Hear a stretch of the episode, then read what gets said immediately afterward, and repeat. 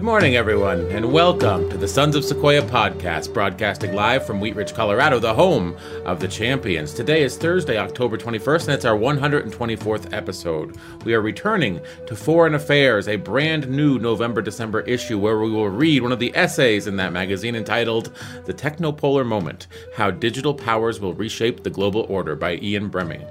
As always, I'm joined by my co host, Michael Harper. How are you this morning? I'm doing fine. Doing fine. Excellent. Well, are you excited to get into this article? Yeah, it sounds like a very interesting article. I'm looking forward to it. I definitely read ahead, and it is very interesting. I'm uh, good. I'm excited about it. Yeah, I have not read it, but I'm looking forward to it. As I loudly click on my keyboard, let me pull it up. And shall we just uh, jump right into it? Yep. How digital powers will reshape the global order. Very, very fascinating title. So by Ian Bremmer. Okay. Yeah, let's do it.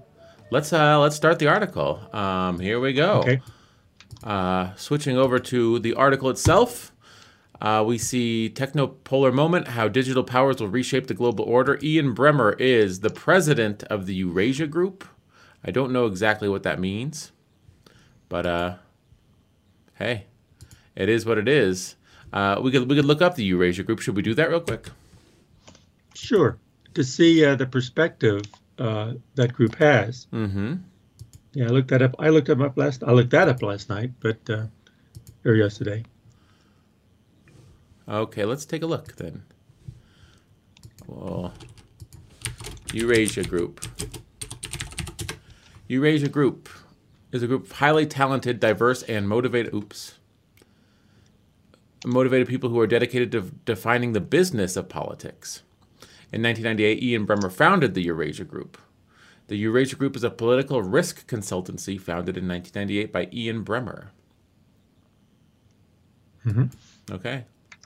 What whatever that means. So, um, they're a risk consultant. They're consultancy, and uh, mm-hmm.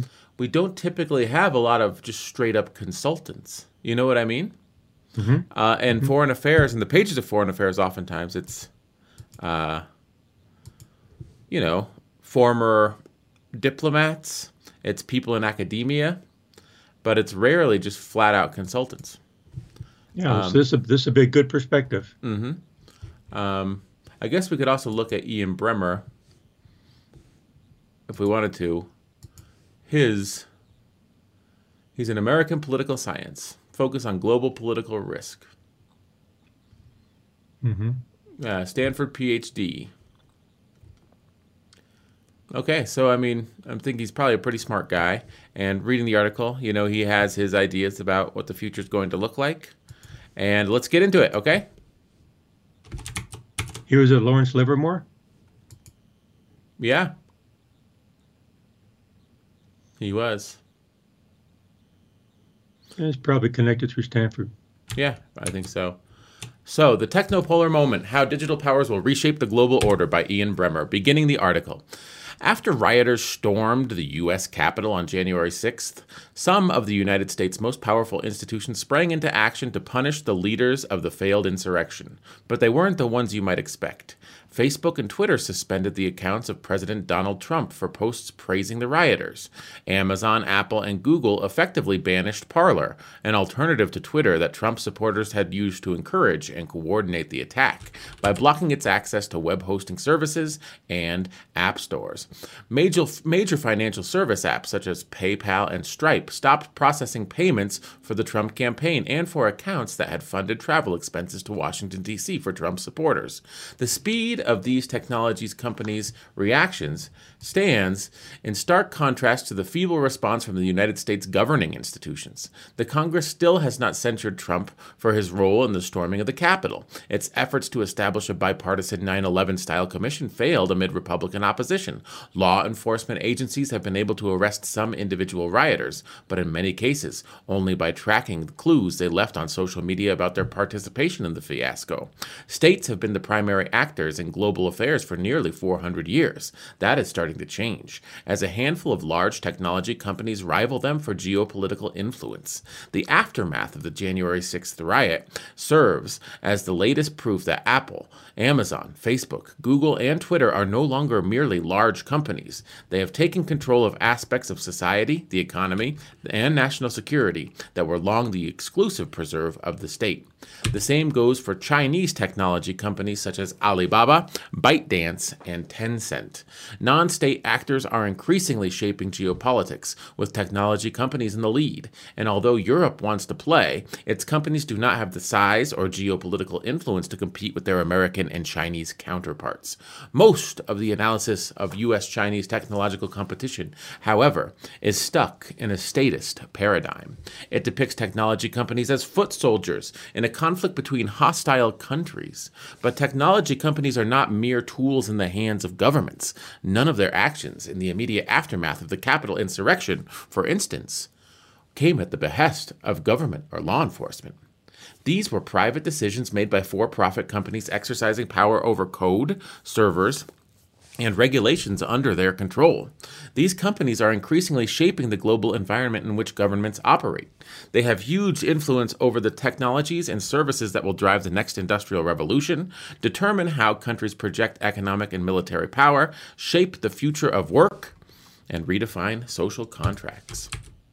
It is time to start thinking of the biggest technology companies as similar to states. These companies exercise a form of sovereignty over a rapidly expanding realm that extends beyond the reach of regulators digital space. They bring resources to geopolitical competition but face constraints on their power to act. They maintain foreign relations and answer to constituencies, including shareholders, employees, users, and advertisers. Political scientists rely on a wide array of terms to classify governments. There are democracies, autocracies, and hybrid regimes, which combine elements of both. But they have no such tools for understanding big tech. It's time they started developing them, for not all technology companies operate in the same way, even though technology companies, like countries, resist neat classifications. There are three broad forces that are driving their geopolitical postures and worldviews globalism, nationalism, and techno utopianism. These categories illuminate the choices facing the biggest technology firms as they work to shape global affairs. Will we live in a world where the internet is increasingly fragmented and technology companies serve the interests and goals of states in which they reside? Or will big tech decisively wrest control of the digital space from governments, freeing itself from national boundaries and emerging as a truly global force? Or could the era of state dominance finally come to an end, supplanted by a techno elite that assumes responsibility for offering the public goods once provided by governments? Analysts, policymakers, and the public would do well to understand the competing outlooks that determine how these new geopolitical actors wield their power, because the interplay among them will define the economic, social, and political life of the 21st century. Okay. Wow. what a start. What a beginning. That, yeah. See, that's the first I've heard this article. Uh, you've read it before. Have you read it before, David? Mm-hmm. Yeah, and it's the first time I heard it. It's very, very interesting.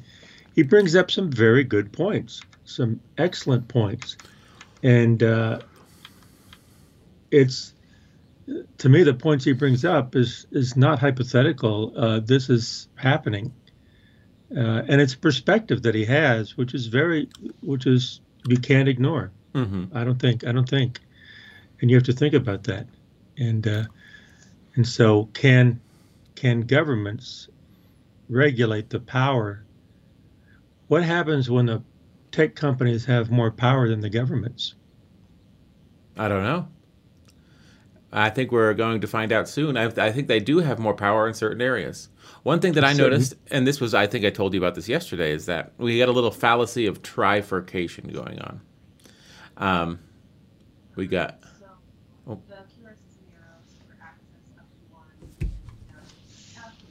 We got a. a fallacy of trifurcation in which he says, if we look at this, um, there's going to be three potential uh, three potential geopolitical postures and worldviews globalism, nationalism, and techno utopianism. Um, that's all well and good if you believe that. But I think the answer there's a million shades of gray, and it's not going to be one of those three. It'll be a combination of those three. Um, that's what we're seeing now. That's what we'll see into the future. And I think that he does a good job of saying, you know, a more globalist thing will look like this, a more nationalist will look like this, a techno utopian will look like this. But I do think that regardless of what happens, if you sort of think that these three are a catch all for what could happen, it'll be some combination of the three. That's my my opinion anyway.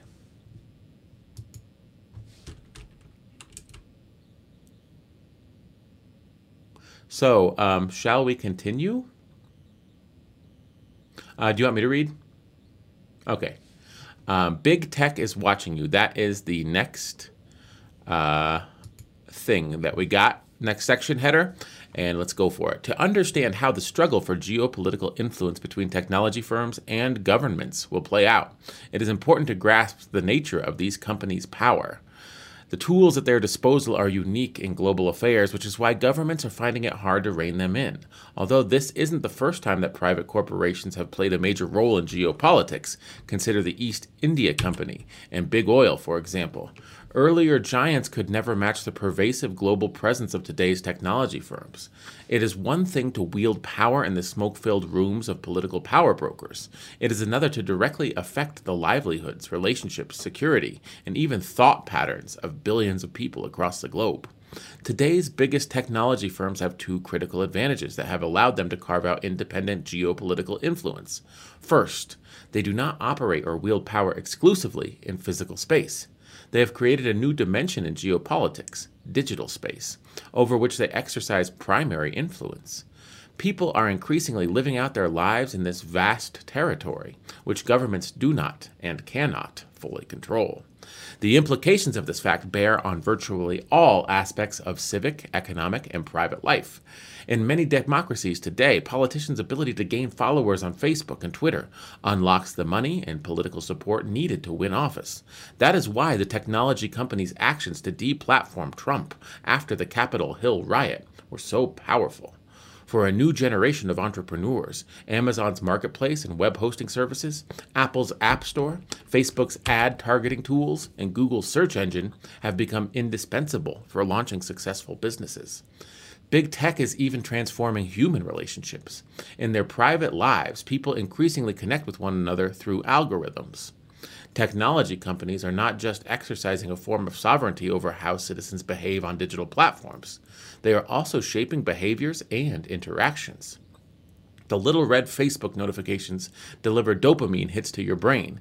Google's artificial intelligence algorithms complete sentences while you type. And Amazon's methods of selecting which products pop up at the top of your search screen affect what you buy. In these ways, technology firms are guiding how people spend their time, what professional and social opportunities they pursue, and ultimately, what they think. This power will grow as social, economic, and political institutions continue to shift from the physical world to digital space. The second way these technology companies differ from their formidable predecessors is that they are increasingly providing a full spectrum of both the digital and the real world products that are required to run a modern society. Although private companies have long played a role in delivering basic needs, from medicine to energy, today's rapidly digitizing economy depends on a more complex array of goods, services, and information flows. Currently, just four companies Alibaba, Amazon, Google, and Microsoft meet the bulk of the world's demand for cloud services, the essential computing infrastructure that has kept people working and children learning through the COVID 19 pandemic. The future competitiveness of traditional industries will depend on how effectively they seize new opportunities created by 5G networks, AI, and massive Internet of Things deployments. Internet companies and financial service providers already depend heavily on the infrastructure provided by these cloud leaders. Soon, growing number of cars, assembly lines, and cities will too. Along with owning the world's leading search engine and its most popular smartphone operating system, Google's parent company, Alphabet, dabbles in healthcare, drug development, and autonomous vehicles. Amazon's sprawling e commerce logistics network furnishes millions of people with basic consumer goods. In China, Alibaba and Tencent dominate payment systems, social media, video streaming, e commerce, and logistics. They also invest in projects important to the Chinese government such as the Digital Silk Road, which aims to bring emerging markets the undersea cables, telecommunication networks, cloud capabilities, and apps needed to run a digital society. Private sector technology firms are also providing a national security uh, are also providing national security, a role that has traditionally been reserved for governments and the defense contractors they hire. When Russian hackers breached U.S. government agencies and private companies last year, it was Microsoft, not the National Security Agency or U.S. Cyber Command, that first discovered and cut off intruders. Of course, private companies have long supported national security objectives. Before the biggest banks became too big to fail, that phrase was applied to the U.S. defense company Lockheed Corporation, now Lockheed Martin, during the Cold War. But Lockheed just made the fighter jets and missiles for the U.S. government. It didn't operate the Air Force or police the skies. The biggest technology companies are building the backbone of the digital world and policing that world at the same time. Big tech's eclipse of the nation state is not inevitable. Governments are taking steps to tame an unruly digital sphere, whether it's China's recent moves targeting Alibaba and Ant Group, which derailed what would have been one of the world's biggest ever initial public offerings, the EU's attempts to regulate personal data, AI, and the large technology companies that it defines as digital gatekeepers, the numerous antitrust bills introduced in the U.S. House of Representatives, or India's ongoing pressure on foreign social media companies, the technology industry is facing a political and regulatory regulatory backlash on many fronts. Moreover, technology firms cannot decouple themselves from physical space, where they remain at the mercy of states. The code for the virtual worlds that these companies have created sits in data centers that are located on territory controlled by governments. Companies are subject to national laws. They can be fined or subjected to other sanctions. Their websites can be blocked, and their executives can be arrested if they break the rules. But as technology grows more sophisticated, states and regulators are increasingly constrained by outdated laws and limited capacity. Digital space is ever growing. Facebook now counts nearly 3 billion monthly active users. Google reports that over 1 billion hours of video are consumed on YouTube its video streaming platform each day. Over 64 billion terabytes of digital information was created and stored in 2020, enough to fill some 500 billion smartphones. It is in its next phase, this data sphere will see cars, factories, and entire cities wired with internet connected sensors trading data. As this realm grows, the ability to control it will slip further beyond the reach of states. And because technology companies provide important digital and real world goods and services, states that cannot provide those things risk shooting themselves in the foot if their draconian measures lead companies to stop their operations. Governments have long deployed sophisticated systems to monitor digital space. China created the so called Great Firewall to control the information its citizens see, and the United States spy agencies established the Echelon surveillance system to monitor global communications. But such systems can't keep tabs on everything. Fines for failing to take down illegal content are a nuisance for businesses, not an existential threat. And governments realize that they could sabotage their own legitimacy if they go too far. The potential for a popular backlash is one reason why even Russian President Vladimir Putin is unlikely to ever go as far as Beijing has in restricting citizens' access to the global internet. That is not to say that big tech is massively well liked. Even before the pandemic, public opinion polls in the United States showed that what was once the most admired sector in the country was losing popularity among Americans. A majority of Americans are in favor of stricter regulations for big technology companies, according to a February 2021 Gallup survey. Global trust in these companies, especially social media firms, has also been hit hard during the pandemic, according to the annual Trust Barometer published by Edelman, a public relations consultancy. But even if getting tough on big tech is one of the few things on which both Democrats and Republicans can agree, the fact that there hasn't been a major crackdown yet is telling.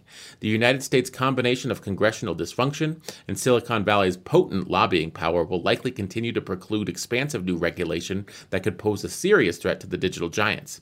It is different in Europe, where the lack of homegrown cloud, search, and social media conglomerates makes passing ambitious legislation easier. And it is certainly different in China, where a recent round of regulatory crackdowns has sent shares of the country's own technology heavyweights reeling. In both Brussels and Beijing, politicians are trying to channel the power of the biggest technology companies in pursuit of national priorities. But with the cloud, AI, and other emerging technologies set to become even more important to people's livelihoods and to the ability of states to meet their people's basic needs, it is far from certain that the politicians will succeed. All right. You're muted. What did you think of that section? That was a long section. It was a long section, but it was very powerful. It was fascinating to me, very fascinating.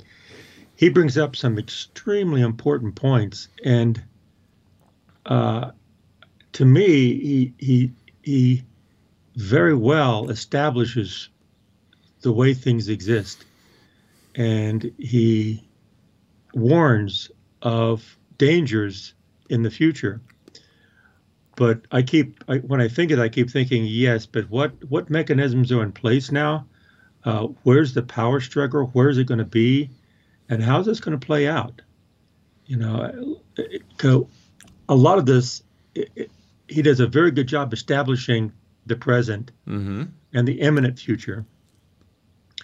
But looking at looking down the road, uh, if you have a, a desirable outcome then what is that desirable outcome? What does it look like? Do we really know what that's going to look like uh, between uh, the states and high tech? And which one is gaining power? the high tech is, not the states. Mm-hmm. And it, it's becoming imbalanced.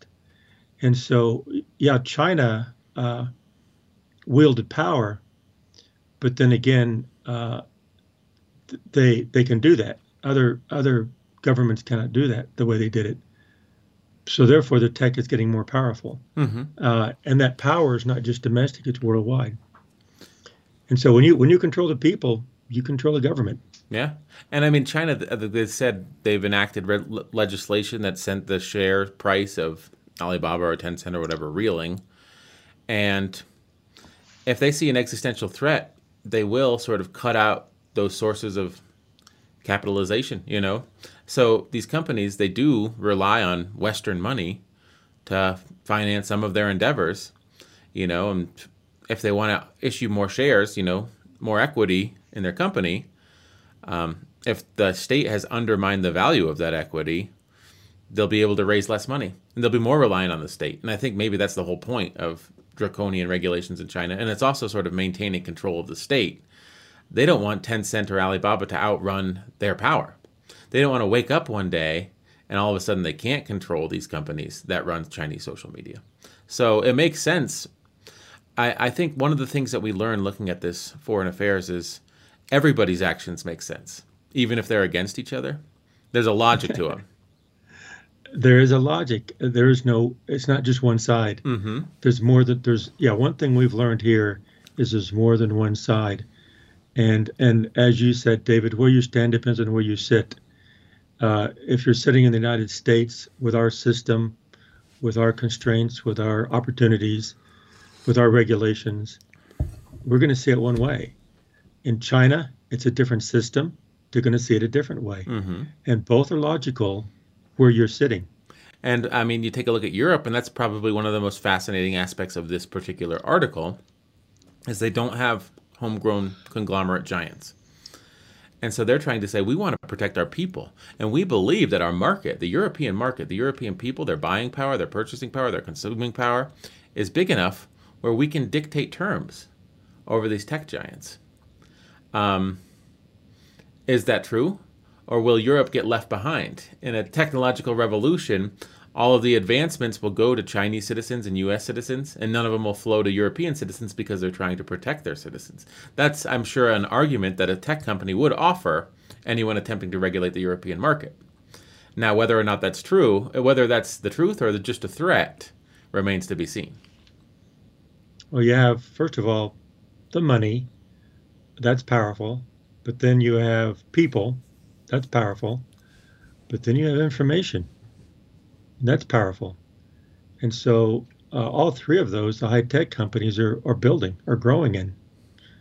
And so, when you have, when you're growing in three, uh, uh, three areas of power, and that power becomes even greater than, than the government states, then you have a conflict there. And and as you say, they they can do things to protect their people, but then again, uh, what if their people was connected more with with the high tech internet than they are with the government? Yeah. And what if they what if what if they get more benefit from high tech than they do the government? Yeah. So you the know? the restrictions placed by the European Commission on European citizens what if that sort of doesn't afford them the level of connectivity that allows them to compete in the 21st century and yeah. Europe falls behind? It's a possibility. It's a very big possibility. And it also, uh, the way they do it could affect their their ability to grow uh, financially mm-hmm. as companies and as as nation nation states. Uh, and they, so uh, it, it's very intertwined. Yeah, I mean, if you're going to start a, a technology startup, I'm thinking of like Skype. Skype started in Estonia. We're talking on Skype now. It got bought out by Microsoft, so it got bought off by an American company. But if the regulatory environment is more restrictive, why wouldn't you just go somewhere where it's less restrictive to start your company? That's right. That's right.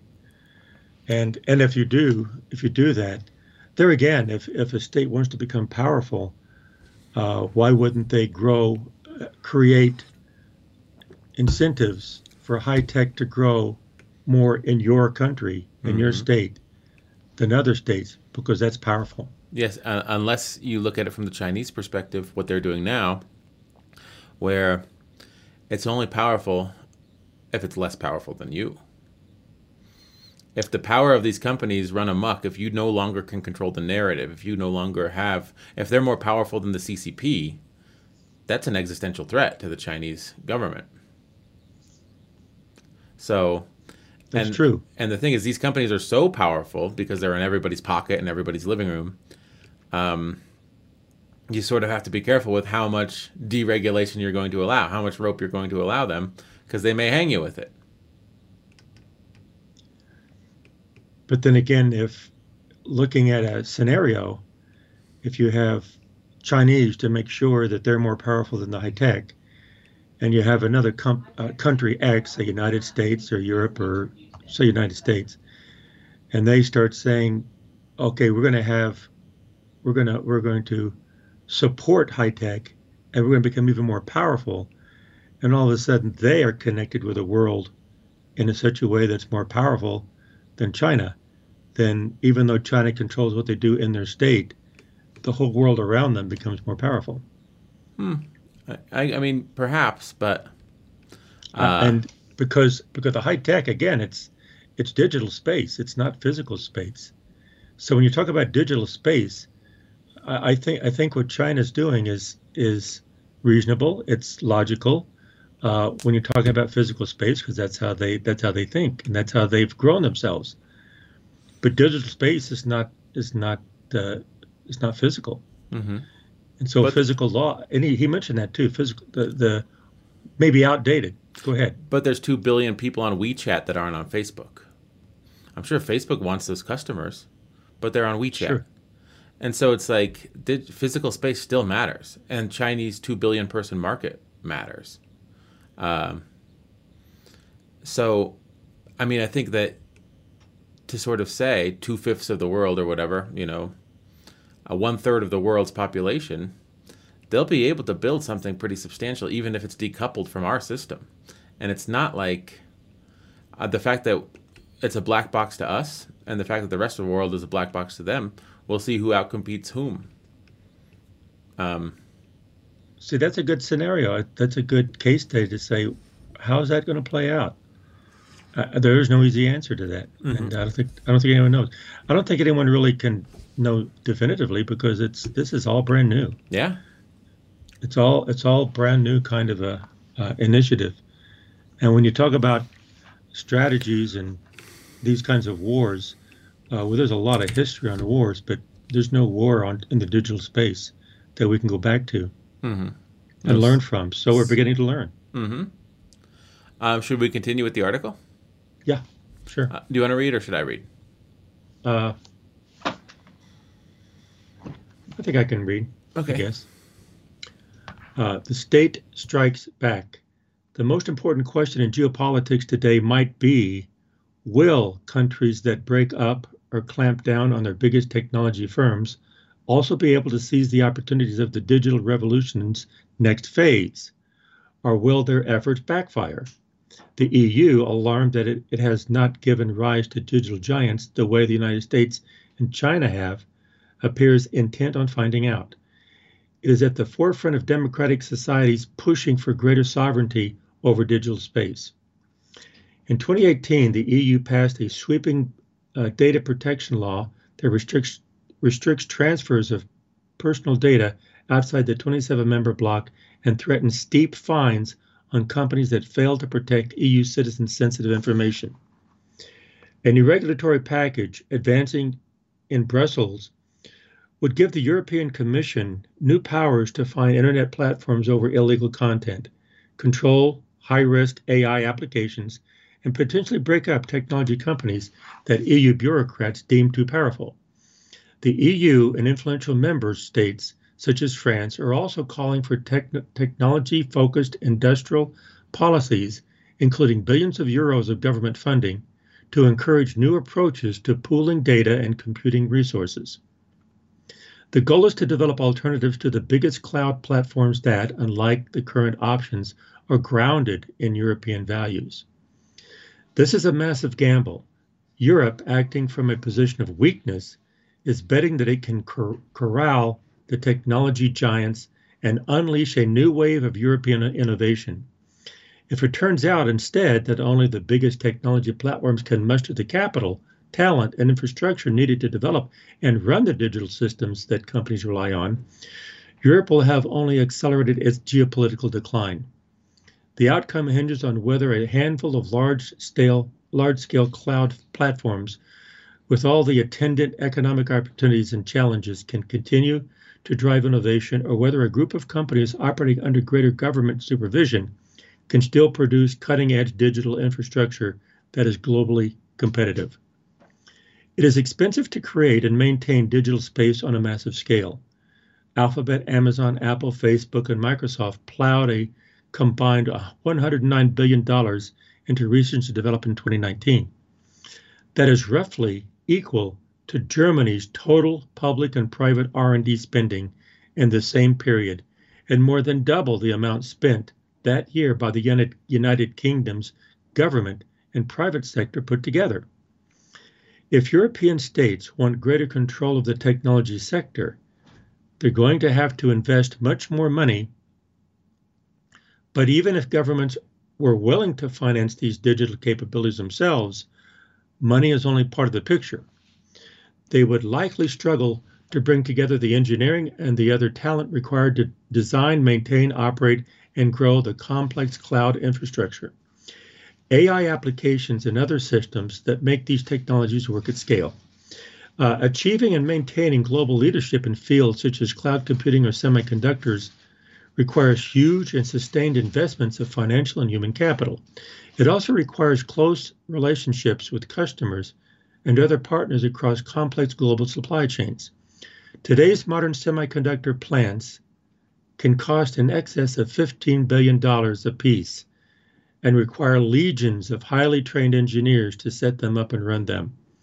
The world's leading cloud service providers uh, can invest billions of dollars in R&D each year because they are continually refining their products in response to customers' needs and funneling their profits back into research. Governments and even, even groups of small firms working together would struggle to muster the resources needed to deliver these technologies at the scale required to power the global economy. Even in China, where the government is not afraid to throw its weight around, the Chinese Communist Party is counting on the country's biggest private sector technology companies to do the heavy lifting as it aims to build a wealthy and digitally advanced society. The next decade will test what happens as the politics of digital space and physical space converge. Governments and technology companies are poised to compete for influence over both worlds, hence the need for a better framework for understanding what the company's goals are and how their power interacts with that of governments in both domains. Fascinating. Fascinating. Very interesting thesis this guy has. Very, very interesting thesis. And I think it's very timely. It's very important. What do you think of that section?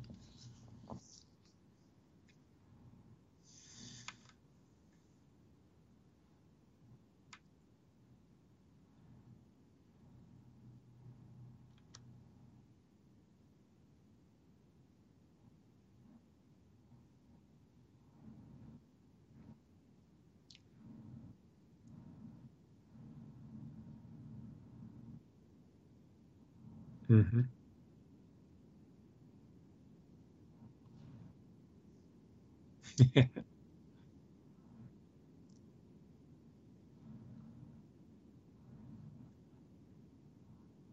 is so is does the German public and private R and D spending is that is that uh, accessible? Is that is those is that the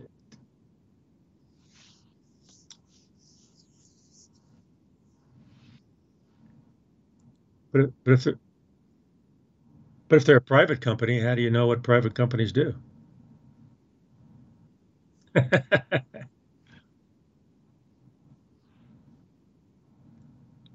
oh, okay. Yeah, that's probably that's probably yeah, probably what I mean. Yeah, I see what you mean.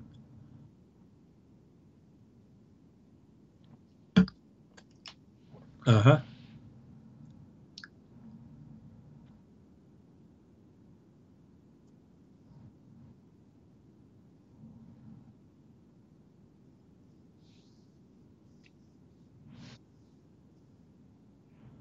Yeah, maybe.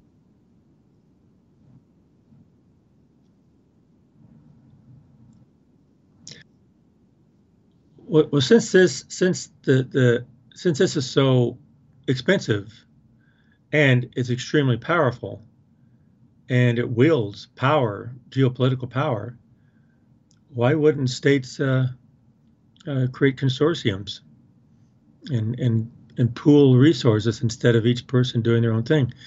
Because uh, I think again, it, I I really take to heart his his uh, framing of this of the uh, physical space versus the digital space, and so does the digital space have to be refined to physical spaces? Uh,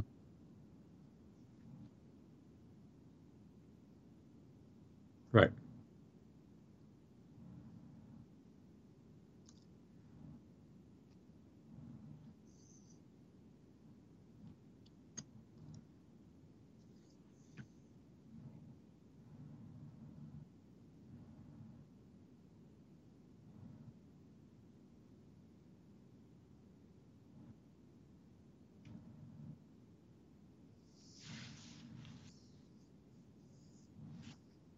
Yes. Yeah. Yeah. And then, but he also says that that's that's just money. You also have to have talent and organizational uh, structure.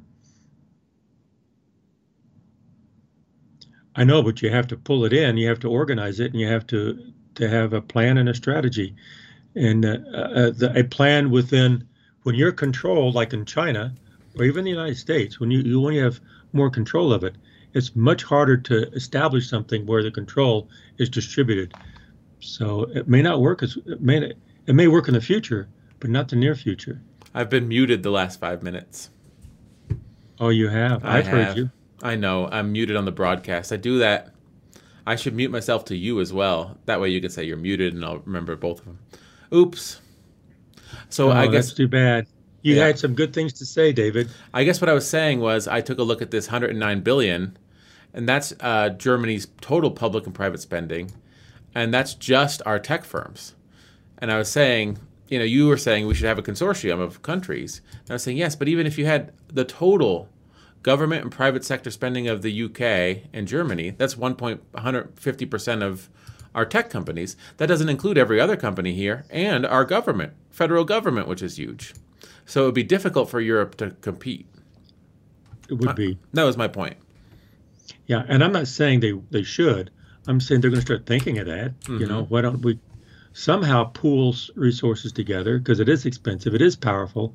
Because where there's power, there's going to be innovation, and uh, there's I think there's going to be much more innovation in government states coming together in the digital space than they have been in the past. And they should be somehow, somehow. And uh, and and the and the the risks, the the geopolitical risk, geopolitical risks, I think are are becoming greater, and we've seen we've seen that. We see that in the United States with uh, our elections, because when you have that information, uh, you can uh, have access to the lifeblood of a uh, how a country works.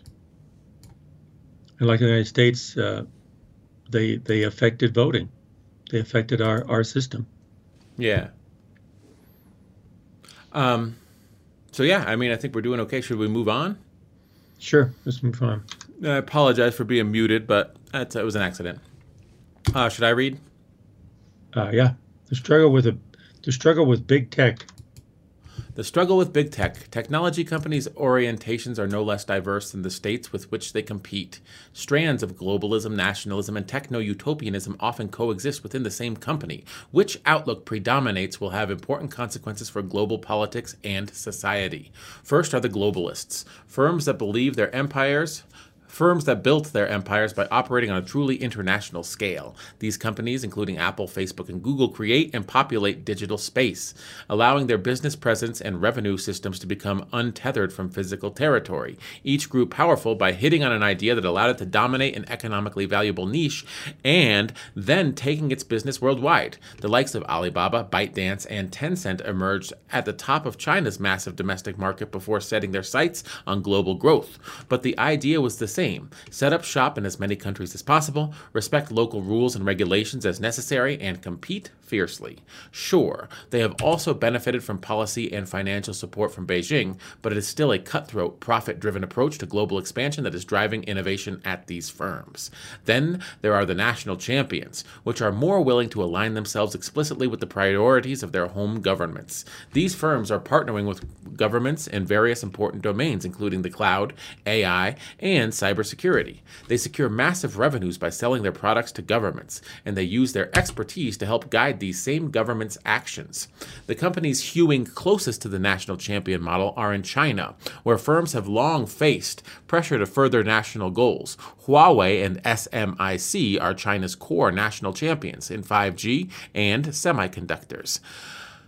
And in 2017, President Xi Jinping named Alibaba and Tencent, along with the search engine Baidu and the voice recognition company iFlytek, to China's national AI team, giving each of them a leading role in building out parts of China's AI powered future.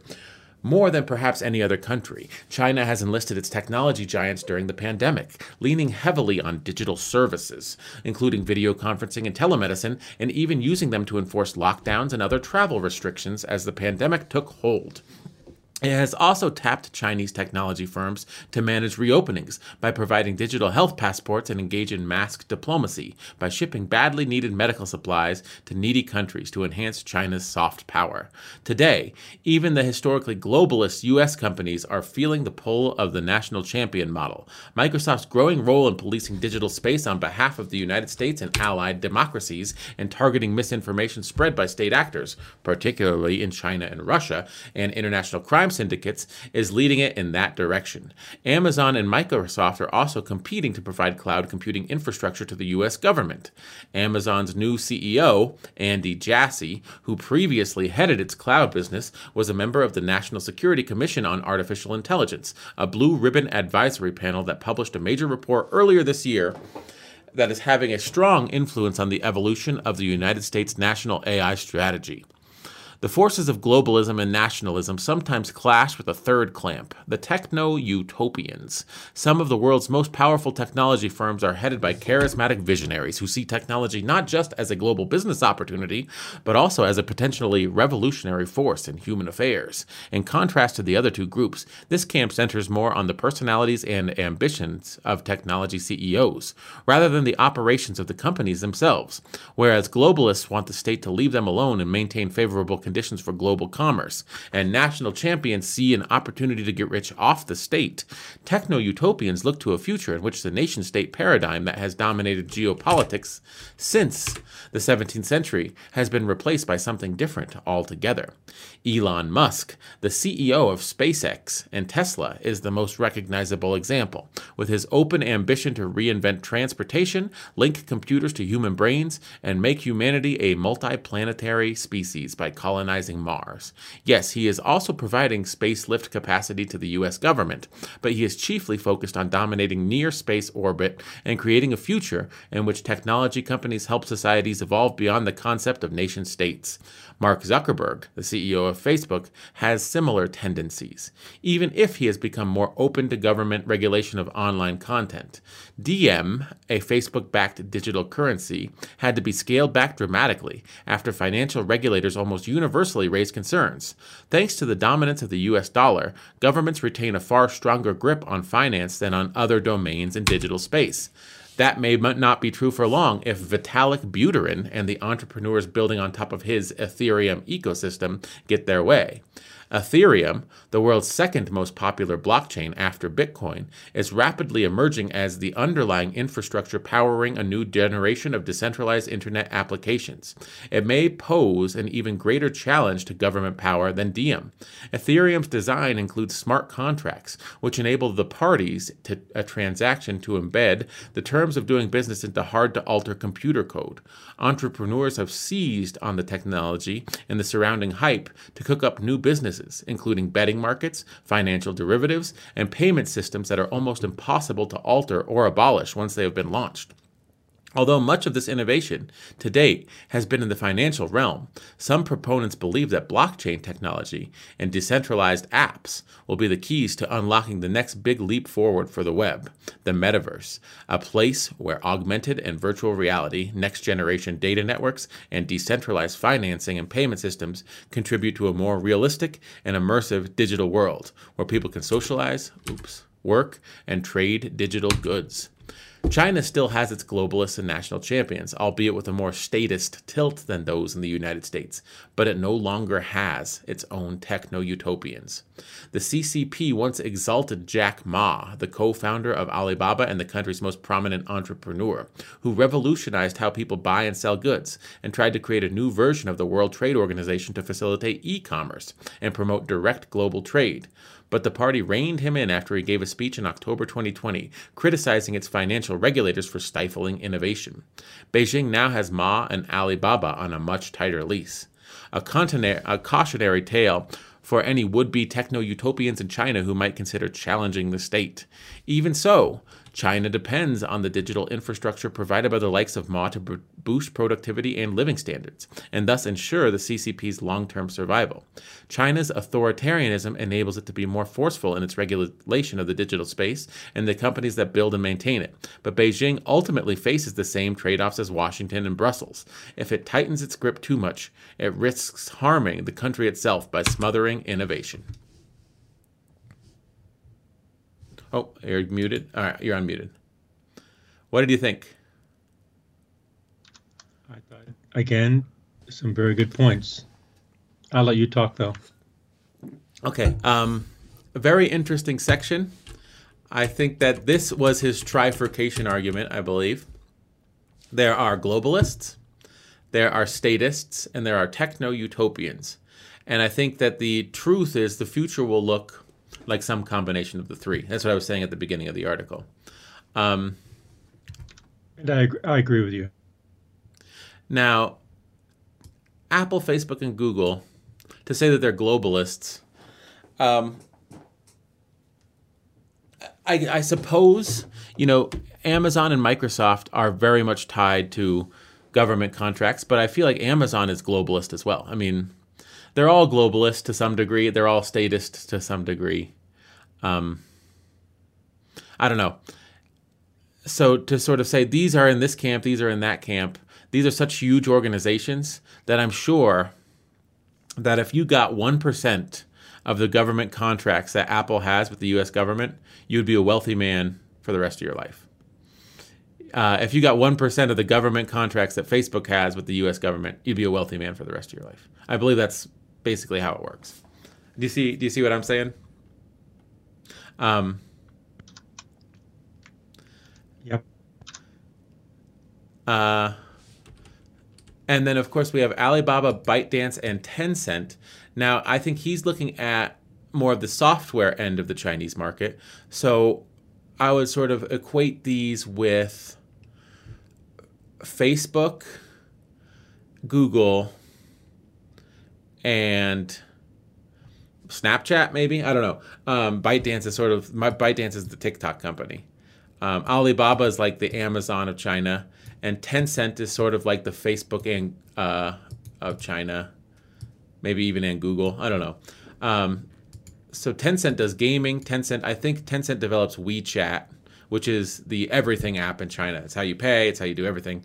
Um, I don't know. I don't know enough about Chinese domestic technology companies to sort of comment on them, but I do know that they are wide-ranging companies that perhaps have more business activities than even the U.S. conglomerates, and understanding them and their relation to the state is perhaps even more difficult than understanding the U.S. tech conglomerates and their relationship to the state. Um, because it's China. So it's it's different. I don't think it's quite as transparent as it is here. Uh, but but they do have similar logic. They have different logic because they're sitting in a different place. uh, but they're still capitalizing, if I could use that word in China, they're still using and capitalizing on the power mm-hmm. of this mm-hmm. digital space. And and all three of those are, are emerging within China uh, as powerful for China. And so I think what he's getting into the techno utopians is that uh, even though uh, Apple, Facebook, and Google uh, are powerful within the United States, that they're powerful unto themselves. They have more freedom in the United States to move further uh, on their own than they do, uh, say, in China. But that doesn't mean China is not a formidable force that's going to connect with other countries mm-hmm. around the world.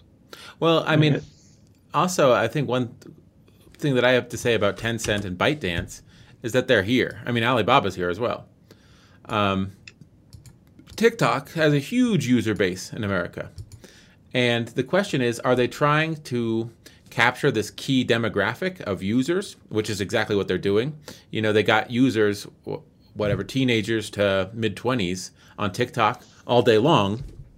I don't use TikTok, but I'm assuming that's who uses it. And that's that's a demographic that you want. You could sell advertisements and services to them. Or are they trying to collect data on these teenagers in America to give it back to the Chinese central government. That's like the argument the Trump administration used. I'm sure that their their actual the reason they built the app was to provide this platform for users and then sell advertisements to the users once you had a user base. I mean, that's why everyone builds an app. Now, the externality of collecting data on these users that you could give back to your parent nation, that's whether or not the app is intended to do that, the worry is that that's what the app will do eventually. You see what I'm saying? Yeah, because it exists. It's sitting right there in front of you. Why mm-hmm. wouldn't you do it? Yeah. And then Tencent. Now, we've had some uh, experience with Tencent. They're a big owner of Epic Games, who makes Fortnite. And back during the Fortnite craze, I would definitely play Fortnite. I've played Fortnite on the podcast one episode, remember? That's right. You coached right. me. Um, That's right. Now, is the purpose of Fortnite to make billions of dollars selling in-game cosmetic enhancements to your character? Or is the purpose of Fortnite to sort of gauge the decision-making capabilities of its players from around the world and sort of collect metric data and give that back to the Chinese government? So, I mean, obviously, Fortnite exists to be a game that people play to be fun, uh, but it does generate a lot of data on a lot of people. Well, along those lines, uh, you could you could hypothesize an argument that, let's say, TikTok, uh, that all that information, uh, you have entertainment behavior of uh, a demographic, a young demographic of a country, uh, the entertainment behavior, their interaction behavior, uh, what's important to them, and how that's different than, uh, say, America is different than, than, than, than China. And in Tencent gaming, you have, uh, well, in TikTok and purchasing, you have buying behavior and entertainment behavior. With gaming, you have strategy and what's important to them as far as games are concerned and how do people think what's their logic uh, when you start creating profiles uh, you can have profiles not just with individuals you can have profiles with uh, subsets of a culture mm-hmm. and how do, how do they think in that country and if you know how they think in that country with strategies then you can use that to create uh, uh, uh different type of uh, political relationships that the that the populace would support mm-hmm. because you know how they think. So if when you know how the other person thinks, that's very powerful. And I think the corollary to that is because we don't want to paint China as this nefarious uh, country putting these technologies into our country and then you know leeching the data off and trying to make decisions. I think it's important to know Google, Facebook can't really operate in China. And that may be, they know for a fact that if they operated in China, Facebook and Google would know things about the Chinese populace that the Chinese government doesn't want American companies to know.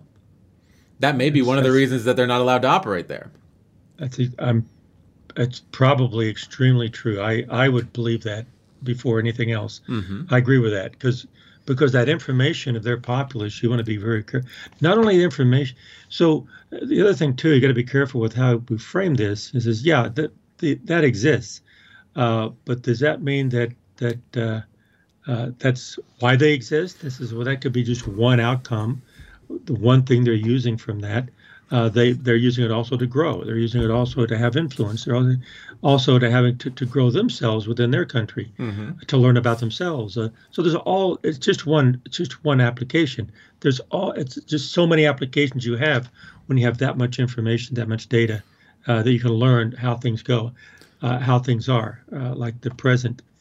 Uh, but if you're looking at the future and forecasting, you can create models to forecast how these, how will the, the prediction of how different actions will do, and then you can prescribe what will happen in the future as well. Mm-hmm. So uh, it it can be used in many different ways, and it's not like that's why they're there. They're prime. I think the primary reason they're there is just to uh, grow financially and grow their grow their uh, user base. Yeah, that's these others are secondary. The others are secondary objectives. This is a fascinating thing to me. Um, I saw a graph one time about the money George Lucas made from Star Wars.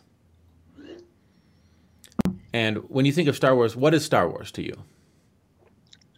Just a movie. It's a movie. And that was yep. definitely not what he made his money on because of Star Wars. That's right. He made his money merchandising. Merchandising. Merchandising yeah. was I think 70% of the revenue, 70 80%. So he could license shows and he would make 100 million. He could sell action figures and he would make 500 million.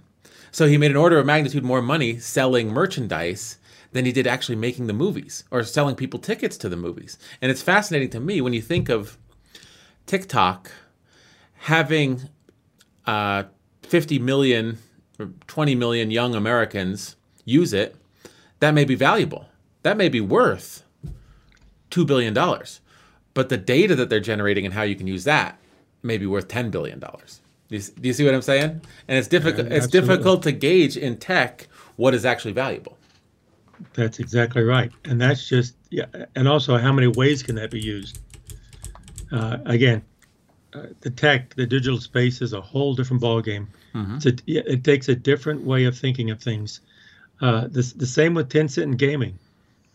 Because uh, if you think about it, uh, if you want to, if you want to develop uh, expertise in uh, like uh, military pilots, bomber pilots, or military fighter jets, uh, you have simulations. You have simulated games, mm-hmm. And and you can hone their ability to make decisions, and you can tell which ones make good decisions, which that which people don't make good decisions. Well, what if what if you could do that to a whole huge populace of millions of people? and that people resided a certain demographics within a country. Yeah. You know exactly their capabilities and what how their decision making process is and and how they will react to certain type of stimuli. And so you can create stimuli to have an outcome. Mm-hmm. So you can backward backward engineer that. It's really it's really uh, uh, uh, a little bit of a setback, uh, sobering. It's really sobering the more you think of it and it's not going to stop. It's going to keep going. The sober aspect of it is, is yes, that's a problem, but then again, it's not going away. So we have to address it, and we have to start making it to where it's going to be beneficial.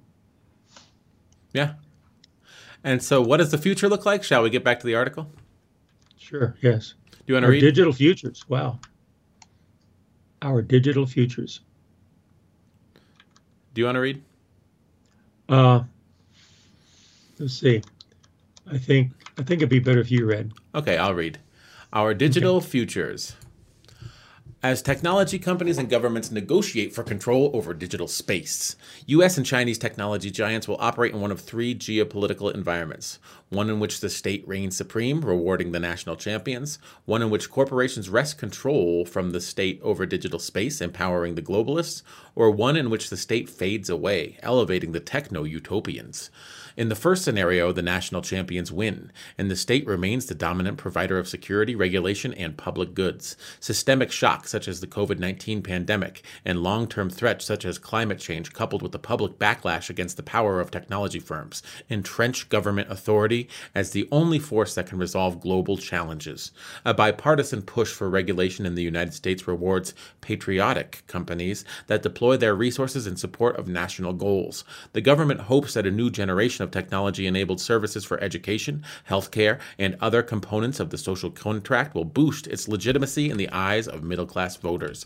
Beijing and other authoritarian governments double down on cultivating their own national champions, pushing hard for self sufficiency while competing for influence in important global swing markets such as Brazil, India, and Southeast Asia.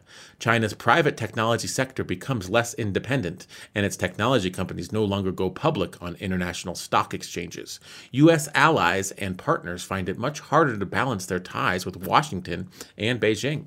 Europe is the big loser here, as it lacks technology companies with the financial capacity or technological wherewithal to hold their own against those of the two major powers, as the EU's push for digital sovereignty sputters, and the U.S. Chinese Cold War makes national security in the technology space a dominant priority.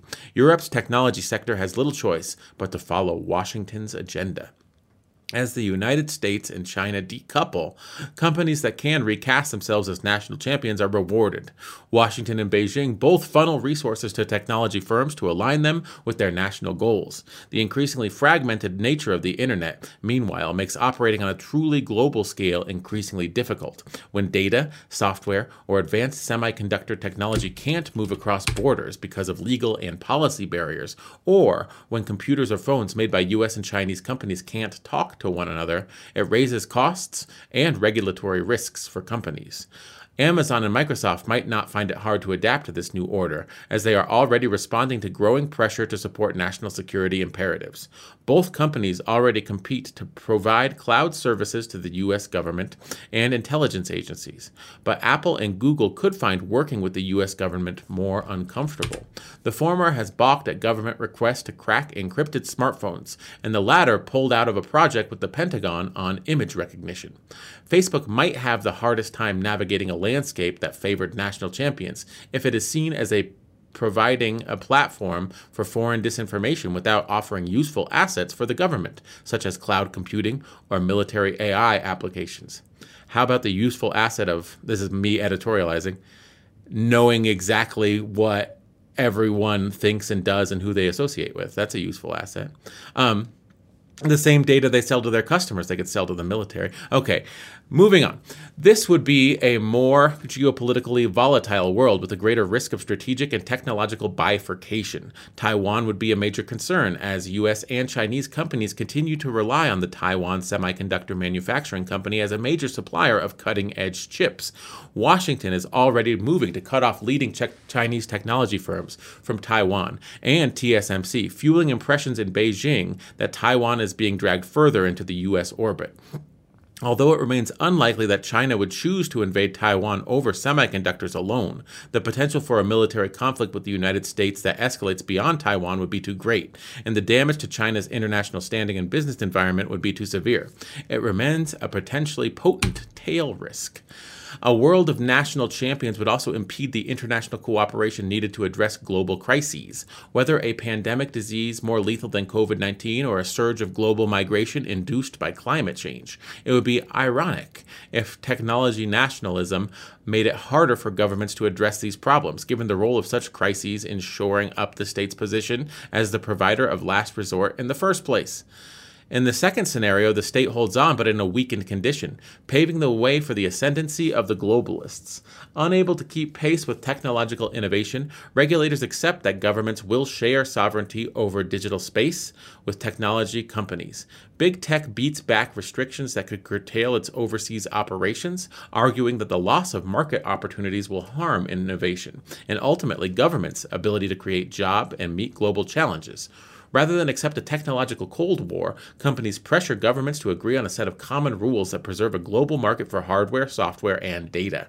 Apple and Google would arguably have the most to gain from this outcome. Instead of being forced to choose between a US and a Chinese dominated internet, Apple could continue to offer its own unique technology ecosystem, catering to elites in both San Francisco and Shanghai.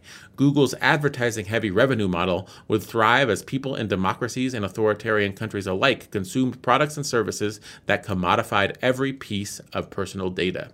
The triumph of globalism would also help Alibaba, which hosts the world's largest e commerce websites.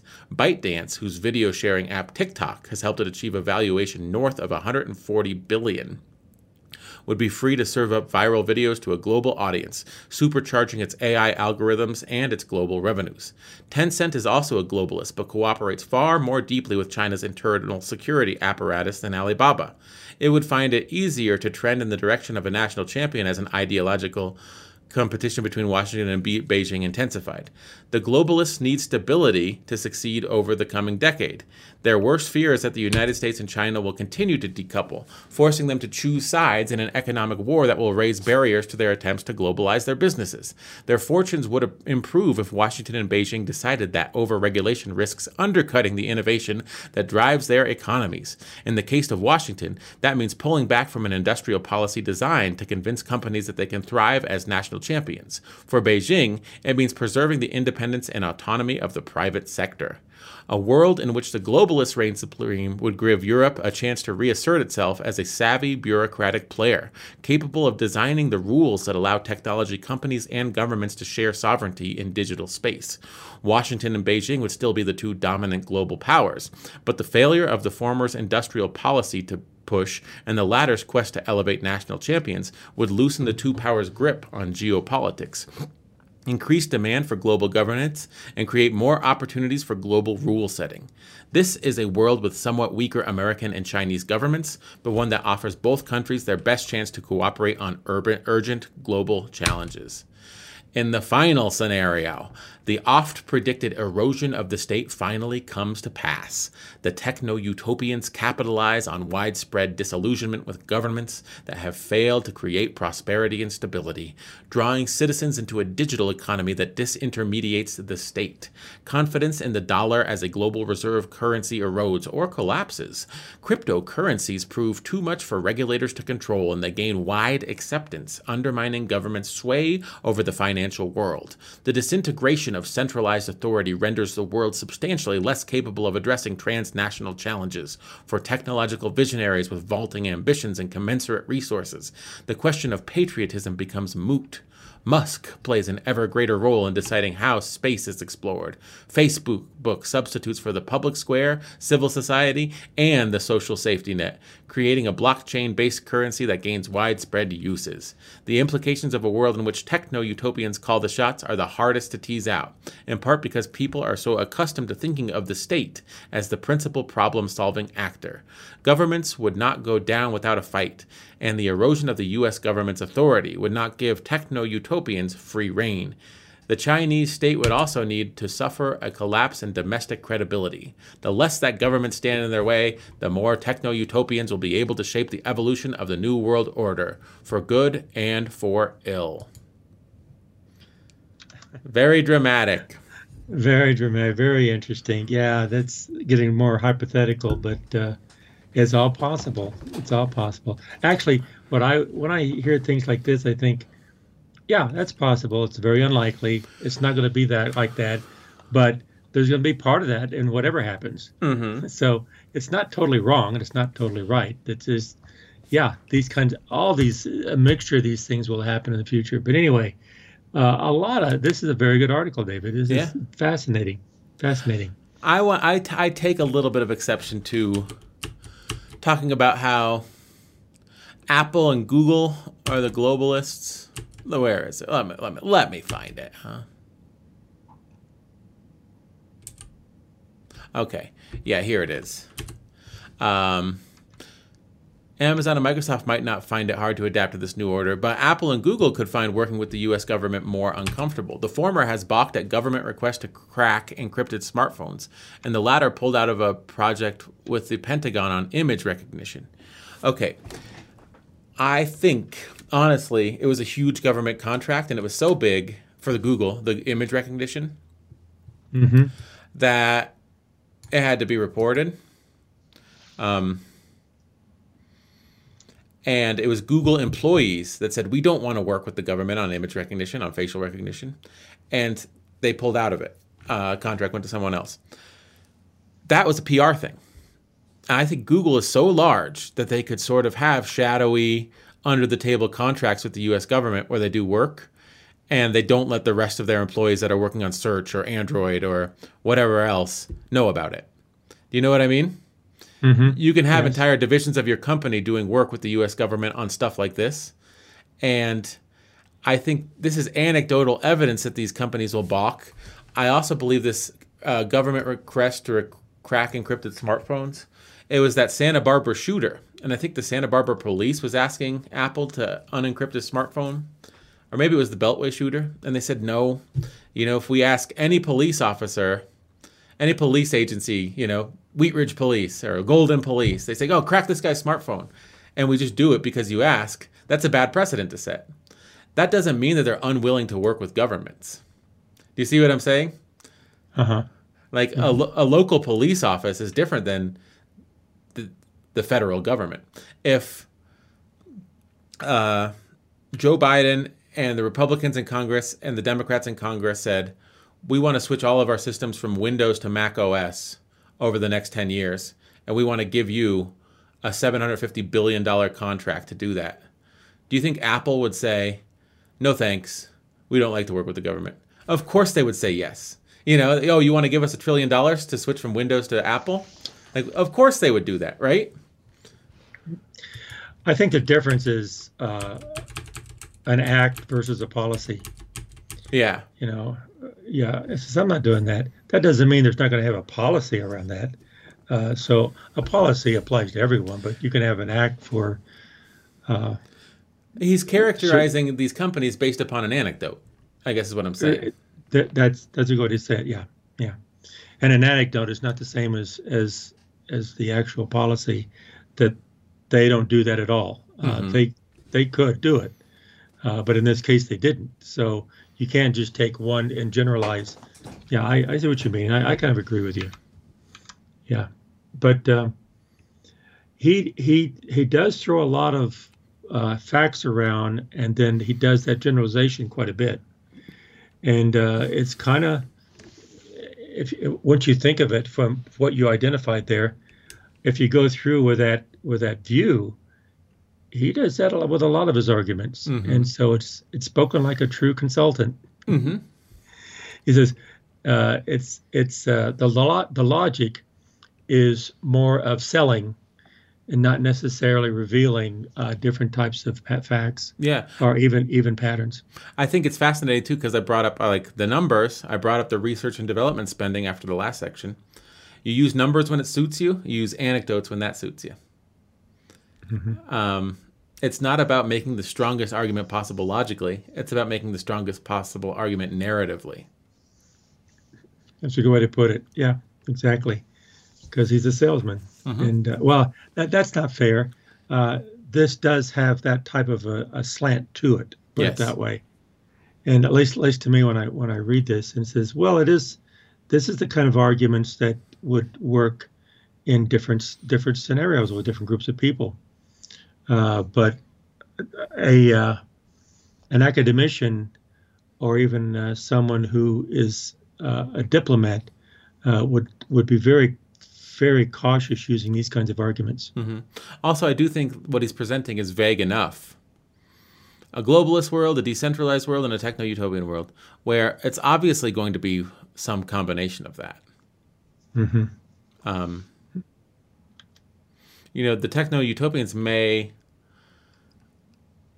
see uh, erosion of state power in a lot of areas, but of course the state is still the prime actor, uh, and they never allow cryptocurrencies to supplant reserve currencies of nations. You know, something like that might happen. I don't know. It could so it it could be pieces, little bits and pieces of each one.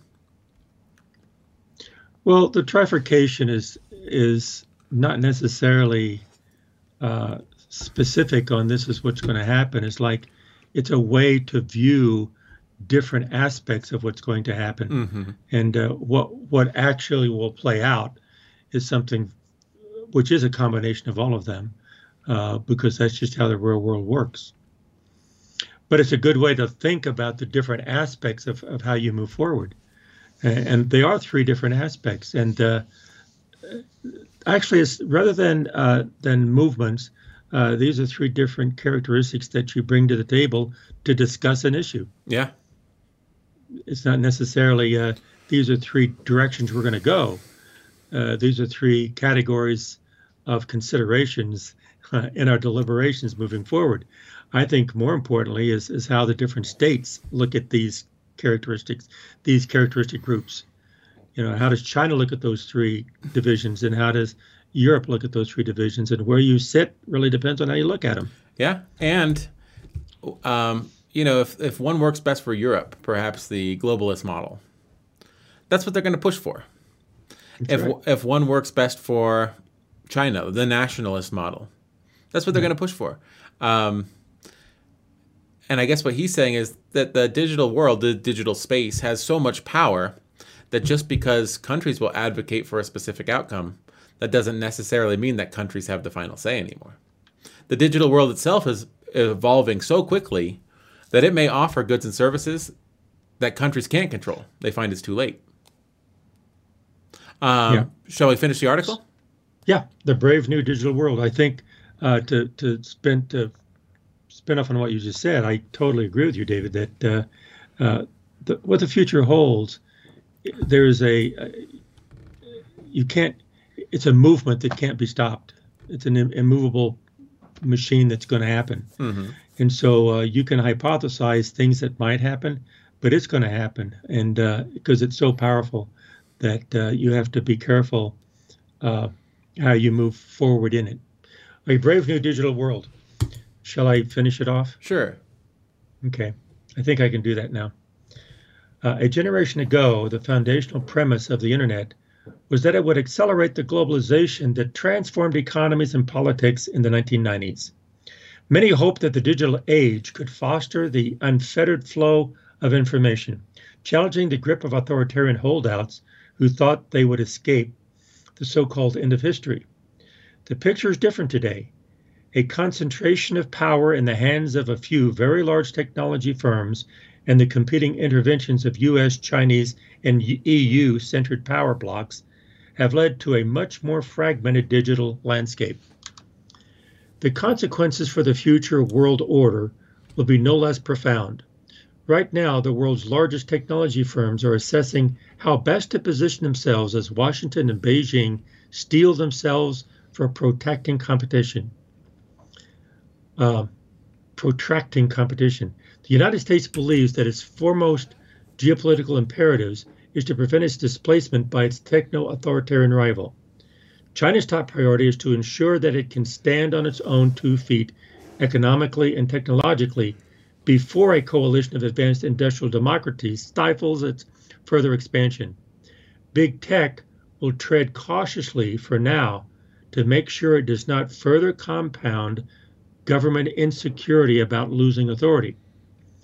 But as US Chinese competition grows more entrenched, these firms will wield their leverage more proactively.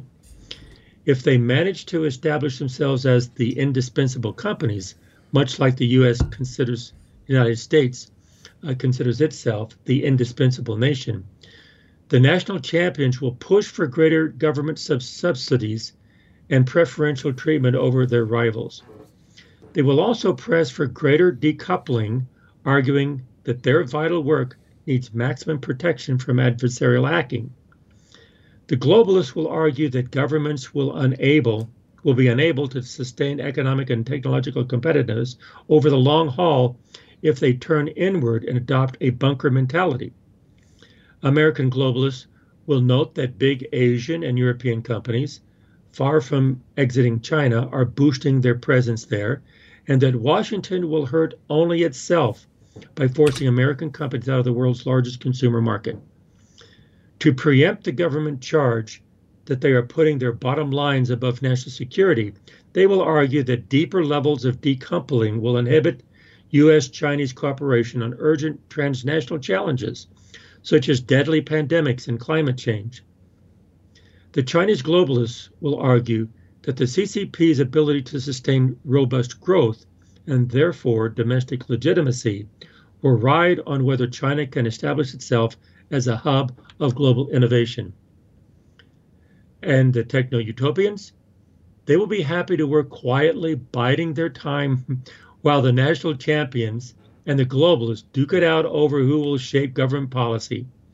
The techno utopians will use traditional companies and decentralized projects such as Ethereum, Ethereum to explore new frontiers in digital space, such as the metaverse, or new approaches to providing essential services. They will strike an understanding tone when the U.S. government hauls them in for government hauls them in before Congress every now and then, per usual, to denounce their egos and power, taking minimal steps to appease policymakers, but deploying aggressive lobbying for efforts to undermine any efforts by Washington to bring them to heel. This does not mean that societies are heading toward a future that witnesses the demise of the nation state, the end of governments, and the dissolution of borders. There's no reason to think these predictions are any more likely to come true today than they were in the 1990s. But it is simply no longer tenable to talk about big technology companies as pawns that government masters can move around on a geopolitical chessboard. They are increasingly geopolitical actors in and of themselves. And as US Chinese competition plays an increasingly dominant role in global affairs, they will hold growing leverage to shape how Washington and Beijing behave. Only by updating our understanding of their geopolitical power can we make better sense of this brave new digital world. There we go. We did it. That was Ian Bremmer's article entitled the technopolar moment, how digital powers will reshape the global order. What did you think? Final thoughts. Final thoughts is that the, he says a lot of things. He has different views, and I think you got to be really careful taking his points. Uh, that they're not just one point; there are many different points, many different views, uh, many different ways of evaluating what he's doing. Sometimes he has strategies, sometimes he has facts, sometimes he has characteristics of facts. And so you got to be really careful in this argument. Uh, but he does bring up some very good points, a good way of looking at the future. And I think it's important to listen to these voices, to Ian Bremmer and other voices, and understand what they're saying. uh, but then also listen to other people too. Mm-hmm. I I wonder, um, you know, because we always do a meta analysis of everything. Ian Bremmer, as the head of a consultancy um, that sort of mixes business and politics, uh, writing in a publication designed for lay people. I suppose it's lay people that are interested in international affairs. Um, is this just PR for his firm? Uh, you know, what's the point of him writing an article like this? Does it show that he's a knowledgeable guy that has command over industry and geopolitics? And if you're in a tech based company, you may hire the Eurasia Group to help you do risk assessments of should we invest um, in expansion in, in Taiwan? Should we advance invest in expansion in, in Shanghai? Um, is that the type of guy that you hire to do a risk assessment of that? And I mean, he's a very good storyteller. Um, and I'm sure that what you would get if you hired the Eurasia group would be different than you know what you get in this article. This is just the front facing, but uh, I found this very heavy on anecdotes and not particularly heavy on um, statistics. Now I think that helps you tell a better story. This particular article, but I don't think it helps you make better decisions. That's a good place to end. I think that's a good summary of this article, and uh, I I agree with you. I agree with you. Uh, but in saying that, I just want to say that it's a good article. It's something that people should read, should think about, and we need to listen to all voices. Mm-hmm. Diplomats, academicians, consultants, politicians. I think it's good. Yes, and I think that he has a lot of interesting sort of outlooks on the future, and I think a lot of these will come true because they're sort of universal, right? A lot of it is that, yeah. It, it's vague enough to worry that's going to happen, and how it happens will be more specific. But uh, you know, he paints a very good general picture and, and a good knowledge of what's happening. Mm-hmm. So, do you think we should leave it there? And uh, let's just let's just leave it there. Okay, this has been the Sons of Sequoia podcast. We're live every Tuesday and Thursday at 9 a.m. Mountain Time. We're available on YouTube and wherever you get your podcasts. Is there anything you'd like to say as we leave our listeners today? Keep on talking, but listen more than you talk, and try to understand what the other person is saying.